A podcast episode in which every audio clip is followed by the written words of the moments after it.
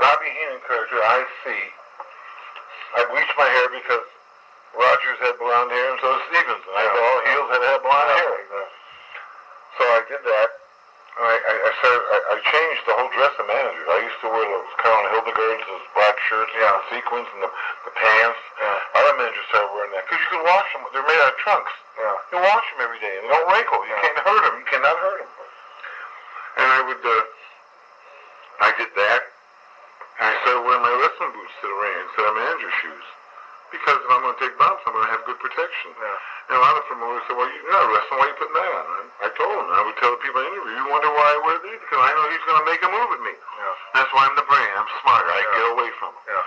But the Bobby Heenan character is the kind of a guy who will not...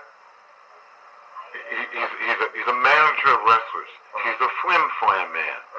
He's an artist. He's the kind of a guy that will... He'll, he'll, you'll invite him for the weekend. He'll stay a month. But He'll, he'll go through your drawers while you're not home just to see if he can find anything on you to use later. You know, and he'll do that. He'll, he'll, you go out to dinner with him. You know, I left my wallet in the other pocket. And my other pants. Stick you with dinner. He's that kind of a guy.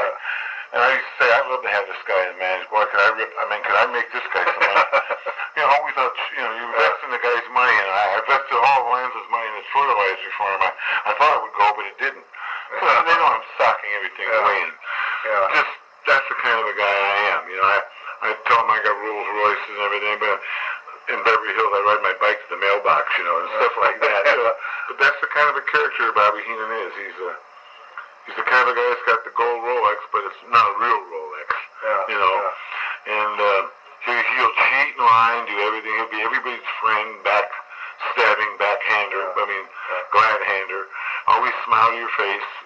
If you make him mad, he'll, he'll tell you what he thinks you, but he always got a way out.